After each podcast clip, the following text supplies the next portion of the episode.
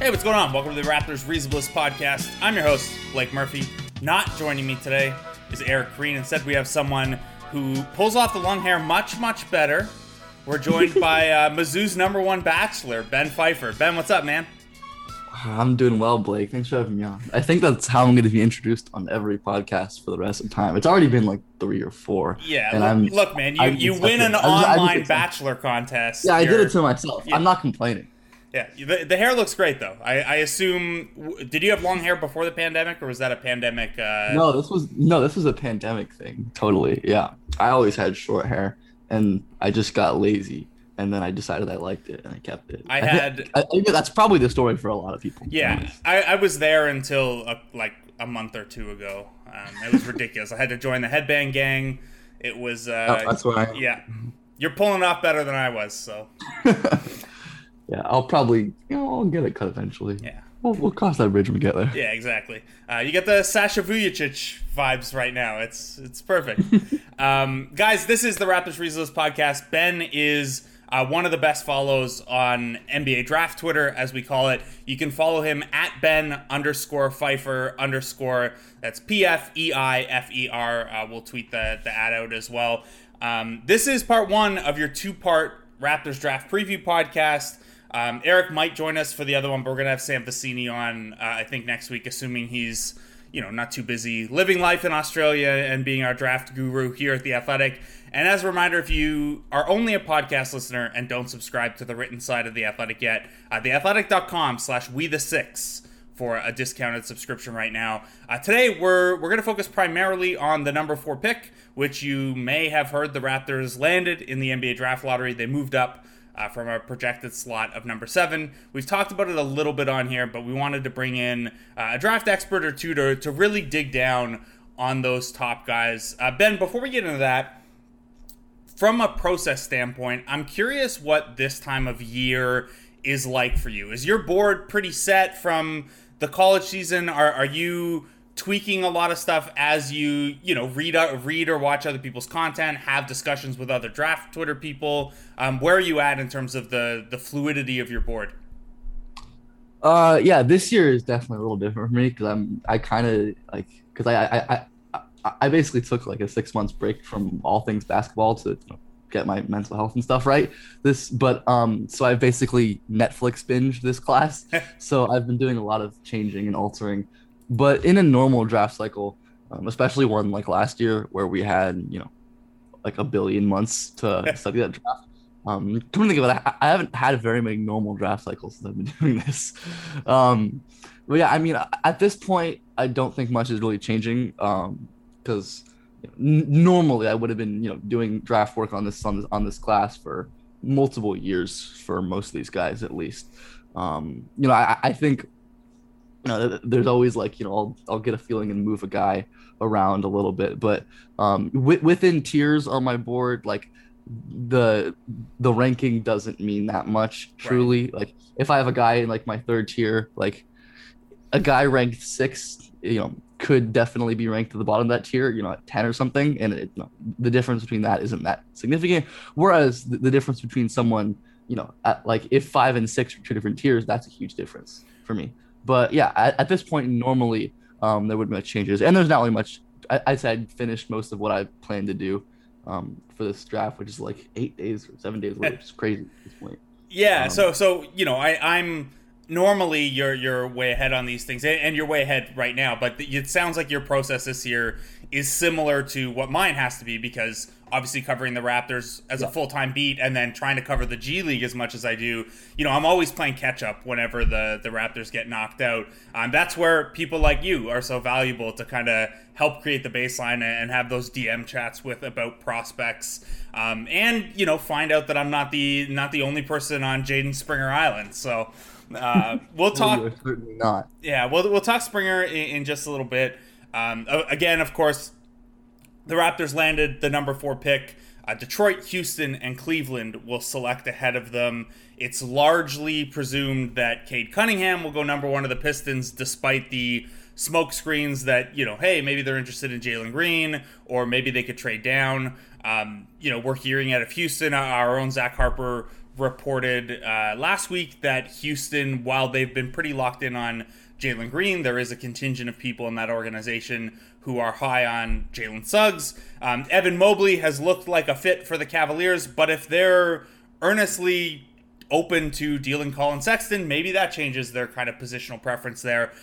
So we're going to talk about, I don't think we need to give much time to Cade. Everyone should be pretty caught up on who Cade Cunningham is at this point. But I want to talk Suggs, Green, and Mobley with you, Ben. And I guess first, is there a bad outcome here? Like the Raptors at number 4 are in a pretty good spot no matter how this shakes out in the top 3, right?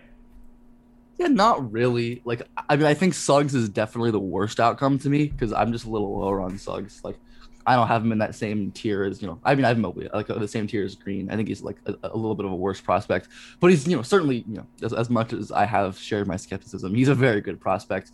And, even if there are guys that are like better that aren't going to go that high, Suggs at 4 would be a fine outcome. So, yeah, but, 2 out of 3 chance to get Green or Mobley at that point is a very solid position for them since, among guys who are realistically going to go that high, I think there's like a big 3 in this draft, though. I mean, the top 2 are much bigger, but Jalen Green is like a legitimately very good prospect to me. Yeah, I'm glad you said the top 2 are bigger because I raised a couple readers' eyebrows recently by saying that to me, I have Evan Mobley, and again, I play catch up and I'm coming at the draft through a very Raptors lens because all I'm doing is Raptors draft content. So, maybe my board would be a little bit different if I were doing the whole league or another team. But to me, Mobley is closer to number 1 than he is to number 3 in my eyes. So yeah. I guess for any listeners who aren't super familiar with Mobley's game yet, I want to start with more of a broader kind of positional philosophical question where there's been kind of this trend, not away from bigs at the top of the draft because, we saw Wiseman and DeAndre Ayton before that still get picked really high. It just seems to be maybe a little riskier and maybe a little less popular. Why is Mobley different or why is Mobley kind of counter to that thinking? Because he is, kind of this prototypical modern big and he shouldn't be shoehorned in as, you can't take a center at number 2.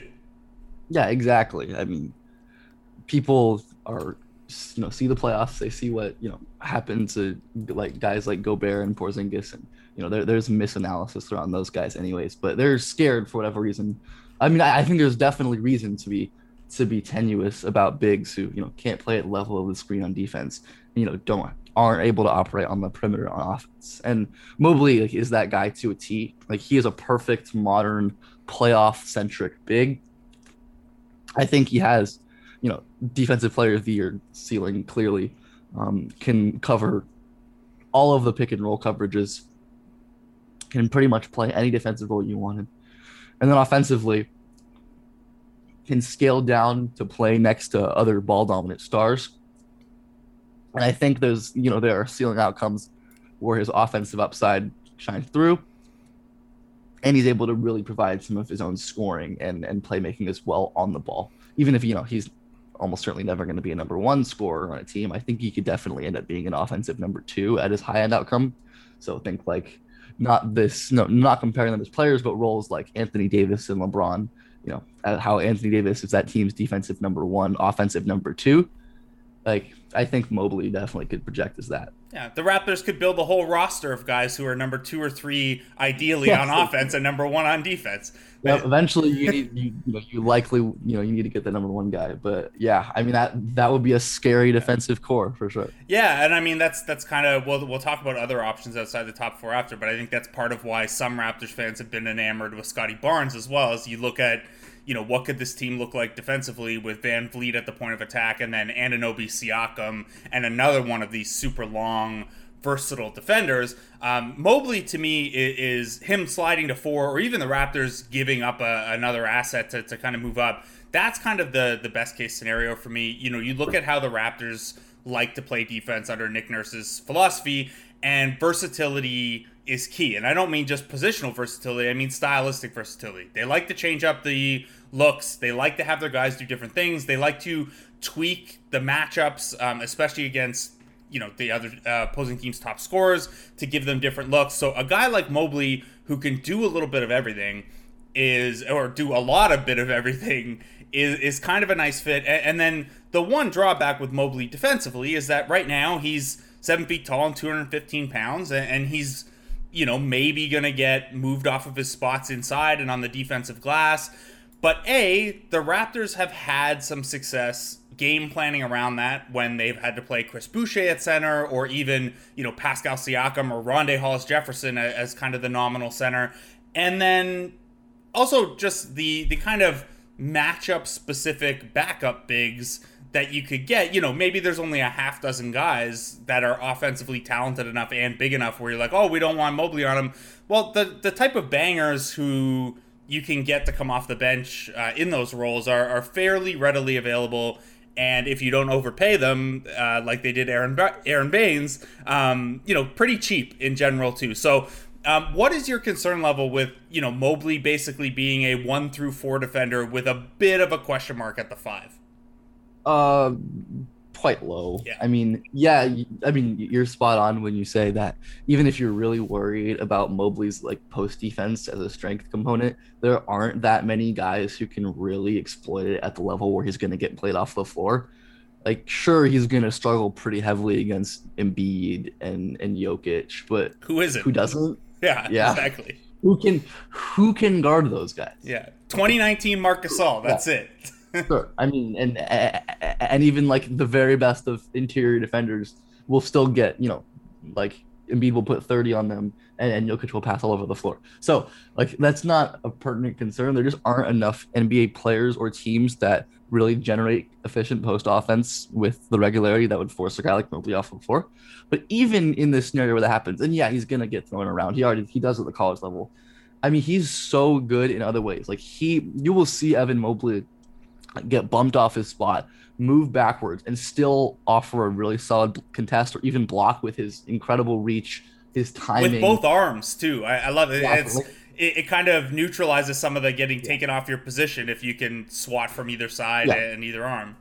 And, like, Mobley is so physical and smart. He wants guys to hit him. Like he knows where he can get hit and recover and like still recover. I mean, at least at the college level, he toys with stronger, bigger post players. Like hit me in the chest. You know, let you think that you have an open layup and you'll get blocked. And I think obviously that's gonna, you know, like against like the really strong guys in the league. Like, you know, like if he goes against Steven Adams, it's probably not gonna work, at least right away. But as he gets stronger, I mean, Mobley's never going to get crazy strong, I think, because, you know, he kind of has like the KD build where there's like really like high hips and narrow shoulders and there's only so much weight he can add, but he's going to get stronger. I mean, at least somewhat. And I think even if he's not like crazy strong, which he's never going to be, I really don't buy that as a huge concern just because of all the other ways you can compensate for it. And because of, you know, how like that, I don't think that really impacts his game given his other, you know, really incredible skills and traits.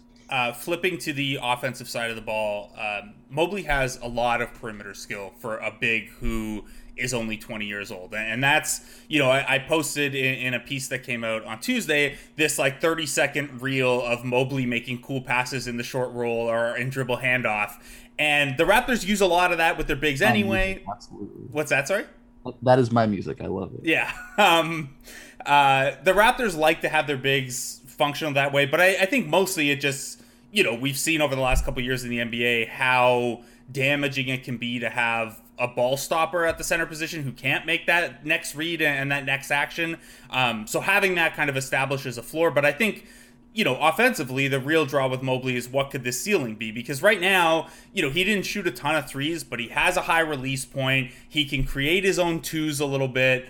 Where are you at on his offense, both near term and long term? I know you said long term, you could see him being kind of a high end number 2 scorer, but out of the gate, what is his offense going to look like?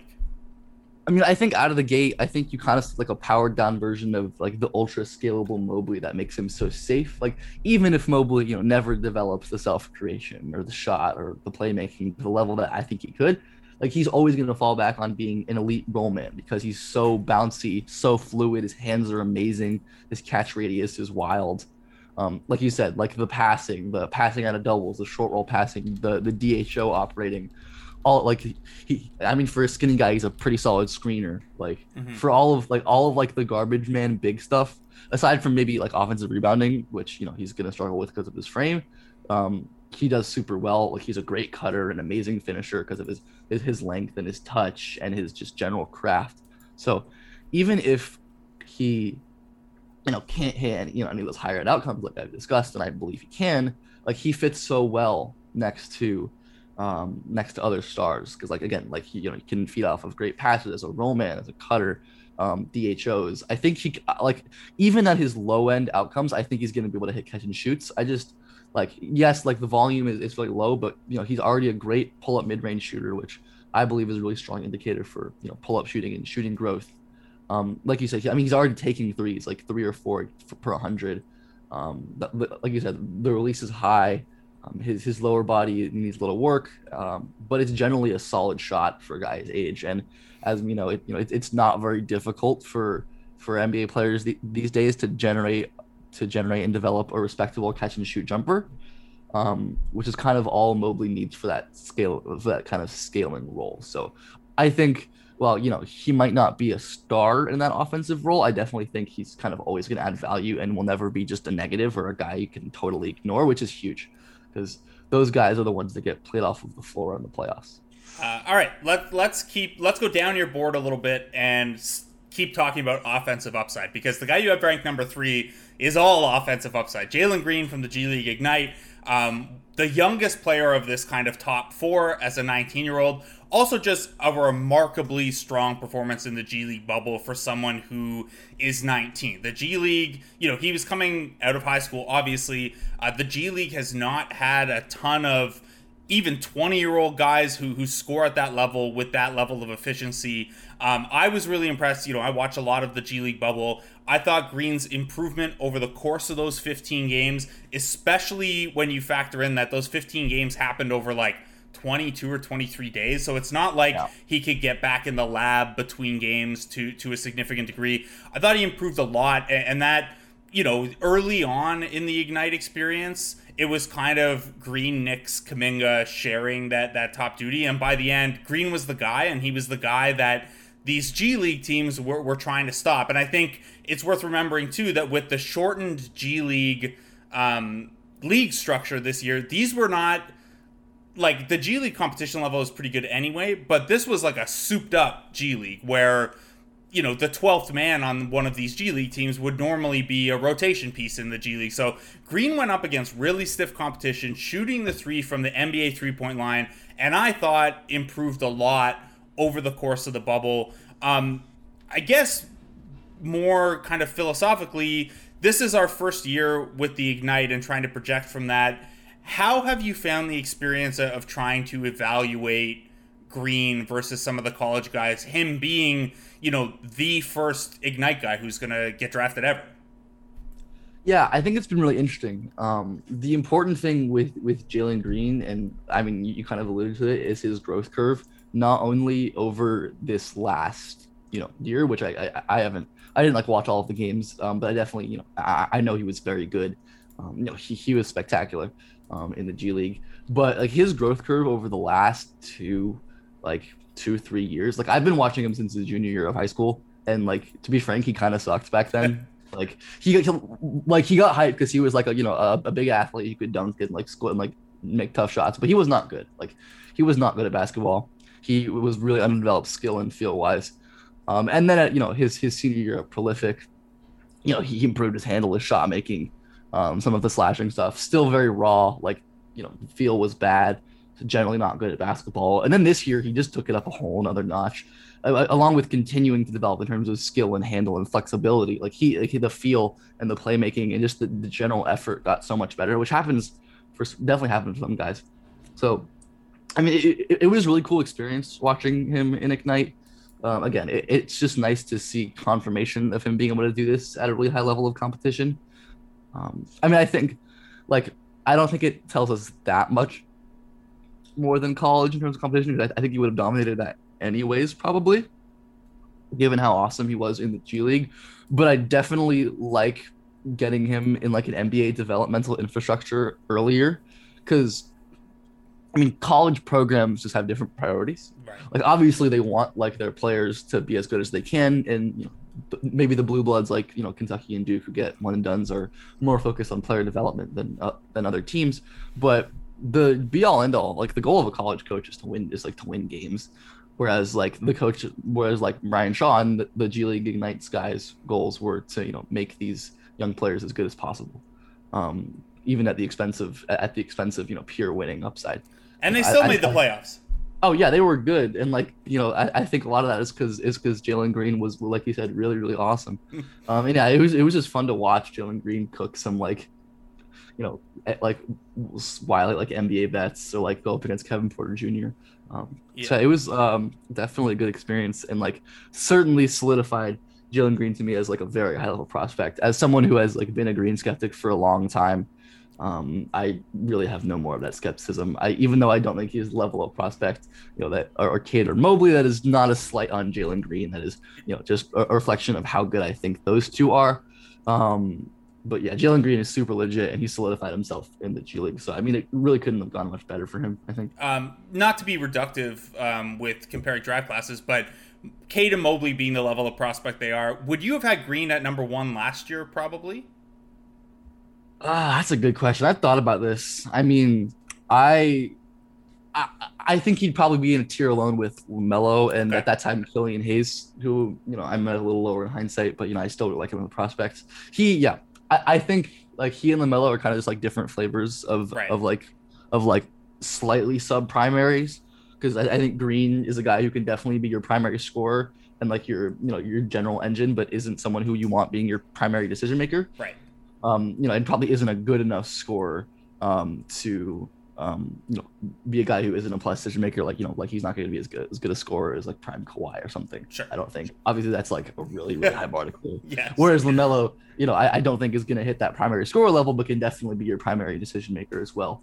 So I think it's kind of just like pick your flavor, and you know, I think different teams would think different things, and different teams would benefit, you know, greater from either choice, but. It's kind of a cop out. I'm not sure. Yeah, no, it's fine, man. I'd certainly consider. It's a fun question. I'd certainly consider him over LaMelo. I probably think LaMelo is a slightly better prospect if I had to pick, but it's really close. Like those two are both really great prospects, and like this similar level. Yeah, and they're the you know, the stupid NBA Twitter discourse from yesterday. Whereas LaMelo Ball is a basketball player, Jalen Green is a hooper. Jalen Green is a certified bucket getter. TM. I cannot do this. No, I refuse. I refuse to partake in this discourse. Yeah, good. That's the right answer. But no, Green is a bucket getter, and he does have like a lot of different ways to score it, and that shot creation versatility is what makes him so attractive. On the, you know, more negative side of basically, you know, what is the path where Green doesn't reach his ceiling? I think one, you know, he's 6'5", 178. So he's probably going to need to get a little bit stronger for both ends of the floor there. And then I'm not as negative on his defensive trajectory as some people seem to be. Like, I think there's a path to him being passable there with his length and his feel, and even the effort level wasn't that bad for you know, a young guy carrying a heavy usage load. But like you said, you probably don't want him as your top decision maker. And I don't think he's going to be close to the level of defender as the other guys we're talking about here. But I don't know that he's going to be, you know, Lou Williams on that end of the floor. So where are your hesitations at with Green? Yeah, I mean, I think a lot of it just comes down to like, you know, what you're prioritizing at the top of a draft, which are those primary decision makers, those true offensive engines, or like ultra defensive scalable guys like Mobley, and just Green. He's like a really like classic two guard, who, you know, get like again. I mean, like he's better than a guy who will just like get you buckets because he really can pass. Even if I think his field's never going to be the level where you want him being a primary decision maker, he can definitely be your primary scorer. Like you said, so I think ideally, like you want to play him next to another like more feel-oriented creator, like obviously like get Jalen Green next to like Luka or something. I don't know, or like aging LeBron. Obviously, that's not gonna happen. but Green, I mean, yeah, like you said, defense is his main issue. Where like I don't think he's gonna be bad. Like he definitely surprised me because I mean he was just horrendous defensively before this year, like in high school and EYBL. He was like horrible. Like, he never tried, and when he did, it was bad. But like he, like you said, the effort was surprising. I mean, there were moments, but you know, he's a teenager playing against pros. Like almost every teenager is bad at defense. Like that's just how it is. And Green, like digging at the nail, making some backside rotations. Like there were some really impressive off-ball defense moments, which I just didn't expect, and I think are really, really pleasant to see. And like you said, I mean, he can definitely add bulk, his length, he's laterally quick enough. I don't think he'll ever be a great defender, but I definitely think, you know, he can get to the point where he's neutral and he's not someone you really hunt, which is kind of all you need from him, given the offensive output he projects to give. So, I mean, I'm not that concerned. I don't have any like really huge like micro concern, which again is why I have him as like my solid number 3 prospect. He's very, very good, but. I mean, again, just like, you know, with him not being like really the archetype you look for this high. And I don't want to get like caught up on archetypes because, you know, I think that can be reductive analysis when you're like looking at the archetype and not actually the player. Like, and a 19-year-old too. Yes, exactly. You know, players and prospects improve in ways that we never expect all the time. So I think Green is a very good prospect. Regardless, and like I've been on the record about him like being one of my favorite fits for like the Raptors. Like I really want Jalen to see Green on the Raptors for quite a few reasons. It is part of that like the Raptors development track record where you trust him to round out those other offensive parts there. Yeah, I think the Raptors I think are proven at this point to not only help, you know, iron out kinks, but also to help foster outlier development. I mean, you look at like all of Siakam, everyone, and, like, and OG's creation blossoming, like stuff that you just don't expect from their profiles. I think the Raptors are really good at getting the most out of their guys. There's like squeezing every last ounce of upside and promise out of a lot of their players, and you know that all. I don't think Green needs an infrastructure like that to thrive. He's that good of a prospect, but it certainly doesn't hurt. And I also think. Like one, they have the defensive infrastructure to insulate him, at least early career. Right. You know, with Fred and OG and Siakam, you know, those are, you know, they have this system and the personnel to make Green's life on that end easier. And I think they're a team that's gonna, you know, because they like, you know, they have guys who, you know, the Raptors don't have a primary creator, but they definitely have guys who can take those reps. You know, in you know, OG blossoming and Siakam and VanVleet. Who can take the pressure off of Green and offer him as many reps as he can handle, but not, you know, too many reps that he's overextended. So for those reasons, I mean, I think Green in the Raptors system is awesome.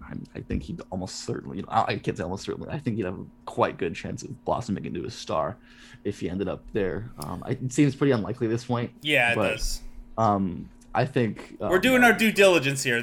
We're getting everyone very excited about Mobley and Green, and then we're going to end on. So you don't like Jalen Suggs as much at number 4. You have Suggs way, way down at number 6, topping up your third tier of guys. You have Josh Giddey and Jaden Springer ahead of him. I guess. I mean, people I think are pretty familiar with Suggs' game at this point. There's again some shot-making versatility there, although he wasn't a particularly strong finisher. He's a guy who I've kind of said can score in a lot of ways, but he doesn't get easy baskets in very many ways. So there's, you know, that there can be some questions about that translating, especially given how elite Gonzaga's offensive environment was. But Suggs checks a lot of Raptor-y boxes from like a personality and toughness and motor and feel perspective. So I think the combination of that and most mocks having him landing at 4 has gotten Raptors fans pretty excited about Suggs. So I'll ask you, I guess, again, being ranked number 6 at the top of tier 3 is not a negative ranking for a guy, but it is slightly lower than what the consensus seems to be. So where are you differing on Suggs from some of the rest of the draft community at number 4? Yeah, I think the main departure is just me like really valuing creation and then having, you know, just being Suggs being less good at that, you know, than guys like Springer and Giddey. Obviously, like, you know, Springer's a different level of defender, but that's, you know, just another piece. So I think Suggs, again, like, makes so much sense as like a complimentary guard because, like you said, I mean, I think people have like been concerned about the shooting. I really believe in it. Yeah, like the numbers fell off towards the end of the year, but like the versatility, the volume he's shown, the, you know, the development curve and how good of a shooter he was his senior year of high school, like this tracks back. So I definitely believe in the pull up and like the off ball shot, you know, being like good enough. And then like he is bursty, and then like the spatial awareness is probably his best skill in terms of just being like having a map of where his teammates are and, you know, finding those deliveries in, you know, in the context that he's given. But just like you said, Suggs just doesn't get easy buckets really in the half court, even when he's able to get by defenders with his burst. You know, his handle and flexibility is limited, so the better defenders will stay in front of him. He can't jump, he can't jump, and his really lack of wingspan definitely shows up as a finisher. Yes, he's a very nice, tough finisher. He's got lots of craft and balance and body control, but at some point, like, if you're going to be a primary creator, you have to generate easy shots. And Suggs, to me, just isn't going to be, you know, I don't think he's going to be able to do that at a good enough level. I also think he's like a little overrated as a passer. I think like there's discussion about like proactive versus reactive passing. I think Suggs is was the best you can get at reactive passing. He's a quarterback. Yeah. Like, really? Is he really? Yeah. That'll be one of those things that I remember. So back, I don't know if you're a baseball guy at all, and you might be too young, but like the Blue Jays I am. Okay. The Blue Jays had a pitcher named Sean Markham who had been a shortstop in high school, and every time he played, the broadcast would talk about, well, he's like having a fifth infielder out there because he played shortstop in high school. It's going to be the same way. Well, Jalen Suggs was a quarterback in high school. Yep. Yeah, and I mean, you see it on both ends, but yeah, like he very much passes the ball like he's reading coverages. Yeah. I mean, it's a good way to think about it. But what he doesn't really do, he's not making those like tight window back shoulder throws where he's throwing his receivers open.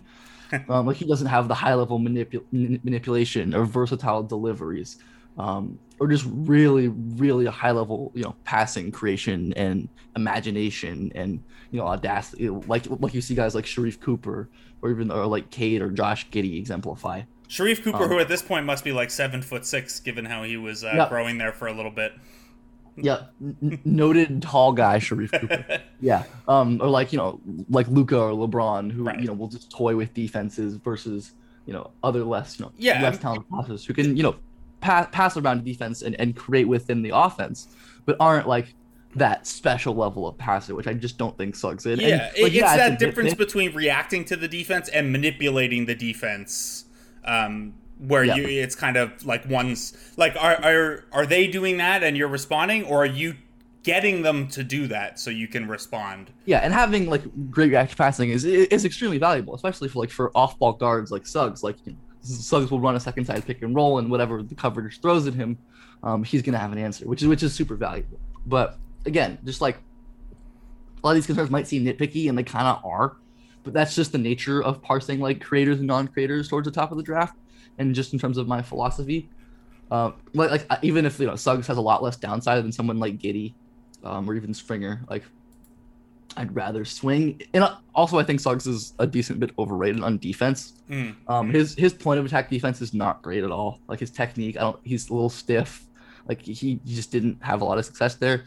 And then, like, while his instincts are, you know, incredible, and like his reaction speed, and the way he covers ground are spectacular, I do think he's like really gamble heavy at this point as a defender, which a lot of young players are, so I'm not hugely concerned about his off-ball defense. Like, he's smart enough to the point where it's going to be good.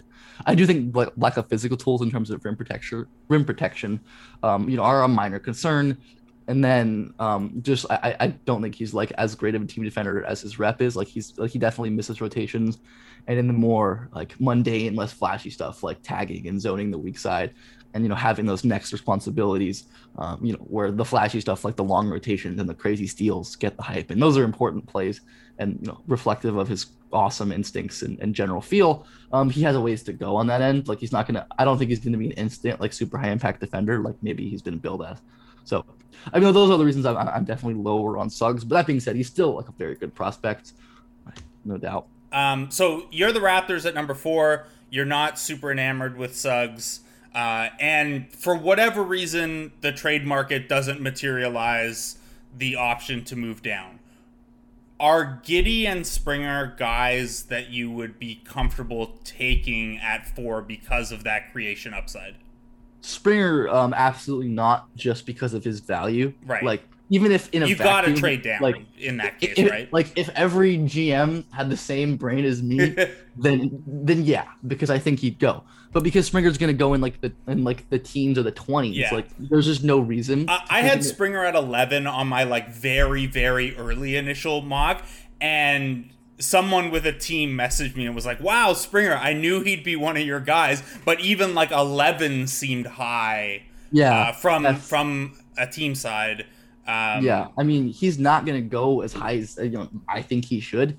So, right. like if you're a team that believes you like Springer's worth a top 4 pick, there's just no reason not to move down to 9, like, pick up assets and then take him. Like, yeah, even if it's a little asset at that point, yeah. Right? Like get something. Yeah, like I've talked to our Magic beat writer, and one of the things we kicked around was like 5 and 33, and he was even willing to go an additional future second for 4. And so I'm thinking 33 is basically a first-round pick without the rookie scale, and then a future second from the Magic is probably still valuable for a little while. For that to move down one, if that's something a team's willing to do to move down one slot, you can probably pick up some good stuff moving down a couple. Exactly. But so Giddey, you would be comfortable taking at 4, maybe? I'm not sure. I think there's been, like, I'm not really sure what his range is going to be. There's definitely been smoke about him going fairly high. Yeah. And I definitely like the idea of Giddey on the Raptors for a lot of the same reasons as Green, like the defensive infrastructure, the development, the fact that I think he's more of a primary creator than Suggs. And that pull-up three looks like it's coming along nicely. I do. I don't like that someone is telling him not to dip the ball, it seems, because, like, that's, like you're, like, that's a thing good shooters do. But yeah, I mean, I'm a believer in the shot.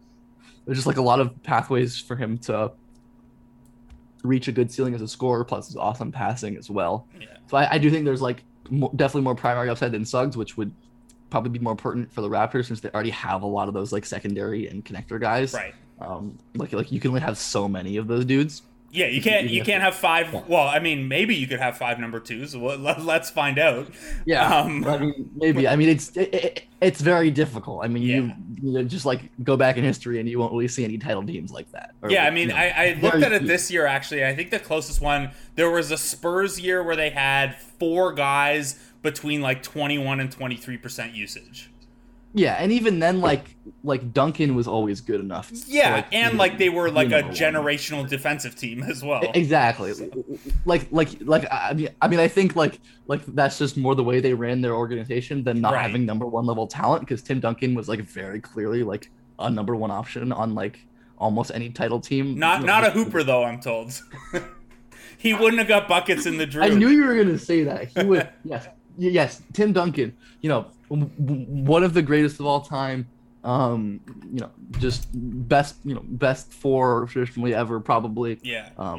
Maybe top 7 player, but would probably struggle at record. And a huge factor in me getting into basketball in the first place, because that Spurs Pistons year, I was in high school, and I have, like, a distinct memory of eating Dragon City Chinese food in Cambridge, where I'm from, which is, like, the Chinese restaurant in a small Ontario town. So you can figure out what that's like, at my friend Dave's house. And like I was still just, cause I was a hockey kid until I was like 16. And, that finals being like a really big, like, oh my God, this is like starting to see some of the, like, strategy and tactics and just like how high the level of basketball gets when you're not watching the 30-win Raptors in January. So anyway, Tim Duncan, great guy, great player. I was 3. I can't relate. Yeah, you were what? Sorry, I was 3. Yeah, So I wasn't exactly paying attention to Spurs motion week and plays, but not yet at least. Yeah, this is my age is a big concern right now. Be with Kyle Lowry's free agency because he's the last Raptor older than me. Oh God. And yeah, I know. And if I'm older than any of the Raptors, it's that's gonna feel a certain way. Yeah, just holding out hope for the vet men or exactly. Okay, so we talked. We don't. I'm keeping you a little long here, so I don't want to go too deep on Giddey and Springer. I want a quick take from you on Scottie Barnes, just because he's a guy that, I mean, on paper, he's very Raptorsy anyway. He's a guy that I know they're fond of. I don't know if that's, in the mix at number 4 fond of or trade down fond of. John Hollinger had him as high as 3. You have him at, I think, 12 on your board. Something like that. Yeah, 11 or 12. Why are you, I guess, a little less on Barnes than some others? I'm imagining it's again because of some of the difficult path to an offensive ceiling there. Yeah, absolutely. I mean, I like Scottie. He's a very good prospect. Like, his defense is awesome, no doubt. I mean, I think that, like, he's probably not like an elite defender in terms of ceiling, like, just because he lacks some of, like, the vertical physical tools, maybe strength to reach that ceiling. But he's going to be a great defender, no doubt, and like he would be really cool with like Siakam and OG and VanVleet, as we kind of said with Mobley. But the offense is my concern. While yes, he's an awesome passer, I think we'll really excel like on the short roll, on DHOs, maybe running some second side pick and rolls as well. I just don't like see how he scores. I think there's kind of been a perception of Scottie as this like really good athlete. Like I've seen him compared to Kawhi athletically. And I think that's just absurd. Like, I mean, I'm sure all of you have watched Kawhi Leonard. Yeah. Scottie Barnes is nothing like that. He can't really jump. He's not very strong. He doesn't have a lot of burst or flexibility. He's just not a good athlete. And I don't know how he scores because he's not a shooter. He's never been a really willing shooter. The indicator's never been great. Again, he can get to the point where he's fine, but like not a good shooter. Doesn't have very good touch. He can't really create separation. I don't think the finishing is going to be great either because of his lack of verticality and strength and, like I said, the touch and the craft. So I just don't know how he scores. And having guys who totally can't score, especially in the playoffs, is really damning because teams can just totally free safety off of him and just have an extra defender to muck up actions in the paint or anywhere else. So for that reason, I think Scottie requires a pretty specific like offensive infrastructure to succeed. And while yes, like he brings so much with his feel and his size that I think he can definitely contribute, like especially like on a team like the Raptors that doesn't really have that extreme gravity score. I definitely think that's kind of a requirement for Scottie at this point to reach his ultimate offensive ceiling, which he kind of has to do given that I think the downside on offense is really, really real for him. Yeah. So that's kind of why I land a little lower, even though he's a very good prospect. And like another guy who I'd be fine with the right team taking like the top 6 or something. Yeah, that makes sense. Okay, let's quickly pivot to the back part of the draft. I think you sent me a top 38 or so. I'd assume those are the 38 guys you think are worth, at least picking somewhere and then beyond that. Yeah, those are just those are just the guys that I've really like studied this cycle. Okay. Yeah. So beyond that, it's kind of like, well, maybe for a two-way or maybe. Or I just like haven't done them yet, or just don't really have it, or just don't have a take. That's either like I don't think they're worth my time. Yeah. I mean, there are a few guys that I don't have like David Johnson, like Day'Ron Sharp, who I think are probably worth something that I just like haven't gotten around to. Right. But I think generally. A lot of the guys like I already like know enough about, or just like you said, aren't really worth my time because I think they're more like late second two-way types. Gotcha. Which is where I spend all my time. Like it's look, guys like Jalen Suggs and Jalen Green and Evan Mobley better than me at this point. I got to dig on. The Raptors have 46 and 47, and almost always scoop up an undrafted guy. So I got to dig in there a little bit. This draft, I definitely still have options. Though. Yeah. So this draft's a little tough to figure where like there are just a ton of guys with like a mock draft range of like 18-50. So I guess on the one hand, that's really nice, because if you really like someone and you have a couple targets and you're a good player development system like the Raptors, you probably feel comfortable that at 46 or 47, you can get a guy that you have a first round grade on. Probably there's going to be enough variability in the rankings. For you personally, given the guys we expect to maybe be there mid-second round or undrafted, do any names stick out to you as guys you like as a fit for the Raptors? I'm just going to quickly say, like, this isn't undrafted. Like, this is, like, if the Raptors were to trade up in, like, the late first, which I just want to – this guy is so perfect. JT Thor. Love him. Out of Auburn. The fact that his mock status has elevated 10 or 15 picks the last month is killing me. He is, like, the perfect, like, Raptors, like, developmental project. And, like, I think he's, like – I mean, he's better than, like, all of the developmental projects, because he can actually, like, he has a really elite, like, skill relative to archetype, which is his shooting. Like, his shot versatility, his mechanics are all incredible for, you know, a nuclear athlete and a super young guy like him. Like, in like a Twitter mock last year, I had the Raptors, and I ended up taking all three of Precious Achiuwa, Lamine Janae, and Paul Reed. Like I just went, like, full, yes, I remember that. You stalked the 905 for me. It was perfect. Yeah, I just went all the way in on these, like kind of bad upsidey forwards. And I think Thor is a significantly better prospect than all of those guys. And I would absolutely be in love if the Raptors could find a way to get him. But more like later guys. Kessler Edwards sticks out to me. Yeah. As someone who's going to go late, who really shouldn't, like, one of the better team defenders in this class, and then someone with a really positive shooting projection. You know, like, I think, like, 3-and-D+ wings, there aren't too many better in this class. He's a guy who I'd comfortably take in the top 20 for the right team, and he's probably going to fall to the mid-second, if not later. So he's definitely a favorite target of mine at that point, as well as Aaron Henry, who, again, maybe the best point of attack defender in the class. I think developing offensive skills, really, really, really solid slasher, has shown passing flashes in the past. The shot is the big issue with him, which I think is possible. Like, it can improve, but it definitely has to for, like, a closeout attacking role. Let me think. Yeah, off the top of my head, those are the two main guys I think of who are, like, you know, all, like, wings that are gonna fall who shouldn't. Joe Wieskamp's another one, just like a really solid shooter. Versatile, some offensive versatility, smart defense, a guy who I've liked for a long time. Also, he's from Iowa, which, you know, we know the Raptors love that. Nick Nurse, Brittany Donaldson, Matt Thomas. It's big Iowa connections. You know, hey, maybe get him and Garza at the back-to-back.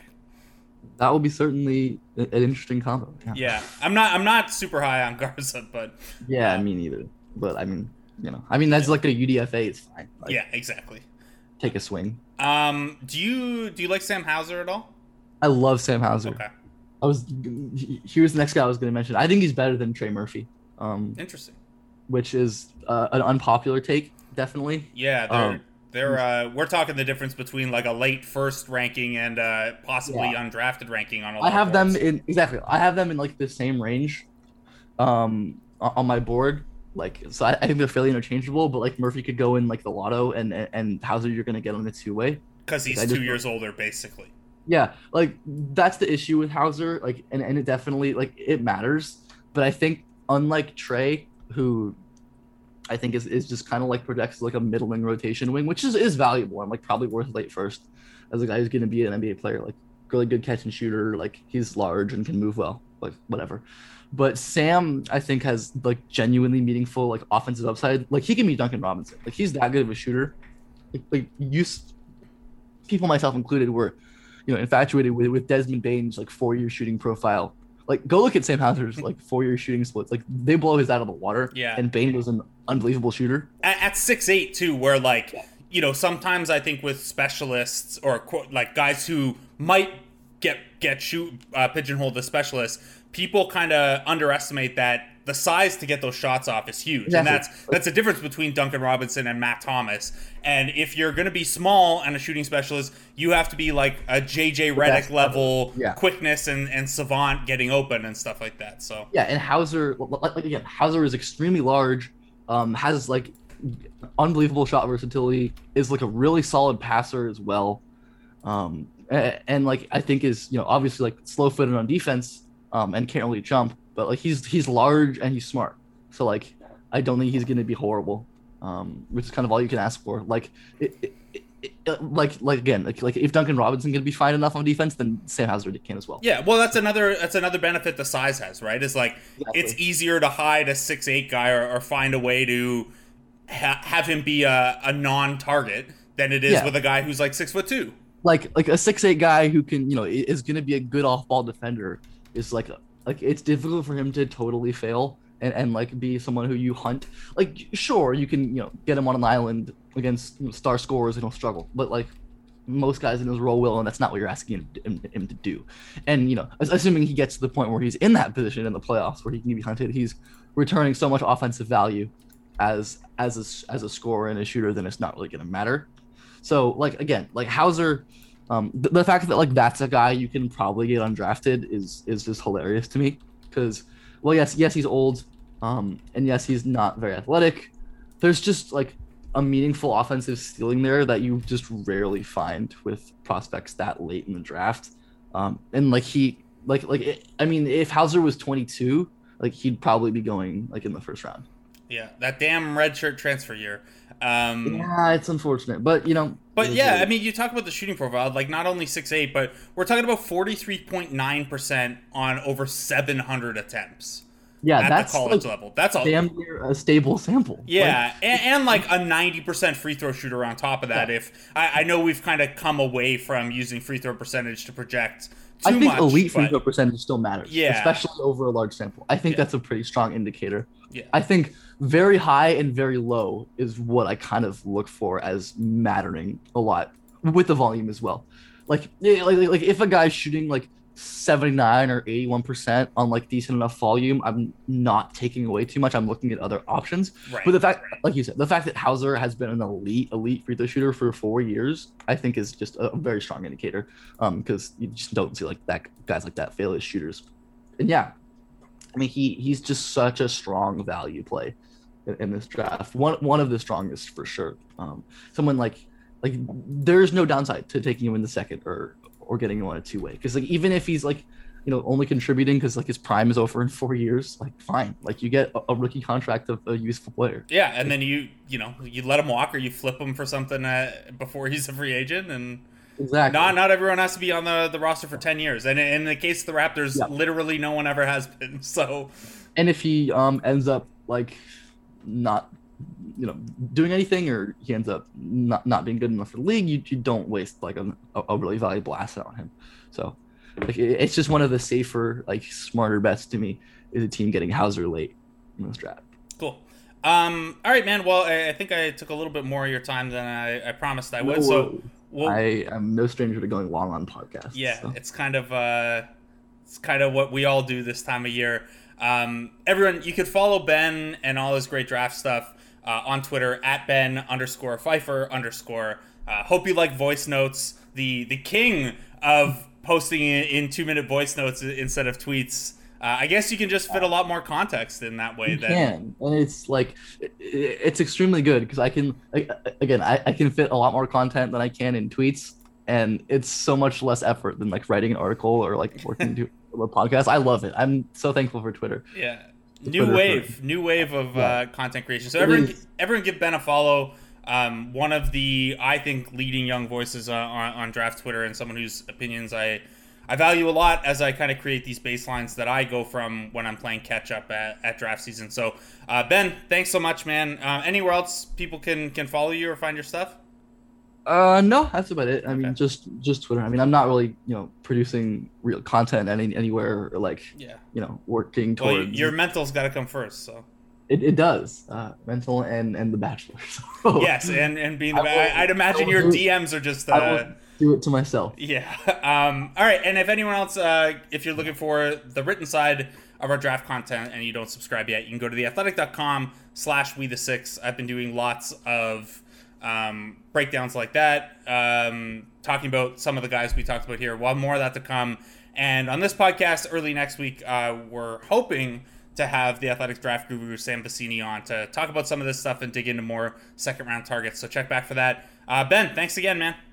Of course. And yes, Blake does good stuff. Go check him out. My my roommate who's not like super in the weeds of basketball Twitter, but he is, because he's around me all the time. he was like, oh, I read a great piece on The Athletic about the Raptors. I'm like, oh, was it Blake Murphy? He was like, yeah. I'm like, makes sense. So again, thanks, big thank you. Thanks for having me on this morning. It was a blast. Always enjoy talking draft. So. All right, guys. Well, thanks for listening. Tune in next week. Not sure if Eric will be back, but I'll be here probably with Sam. Talk to you then.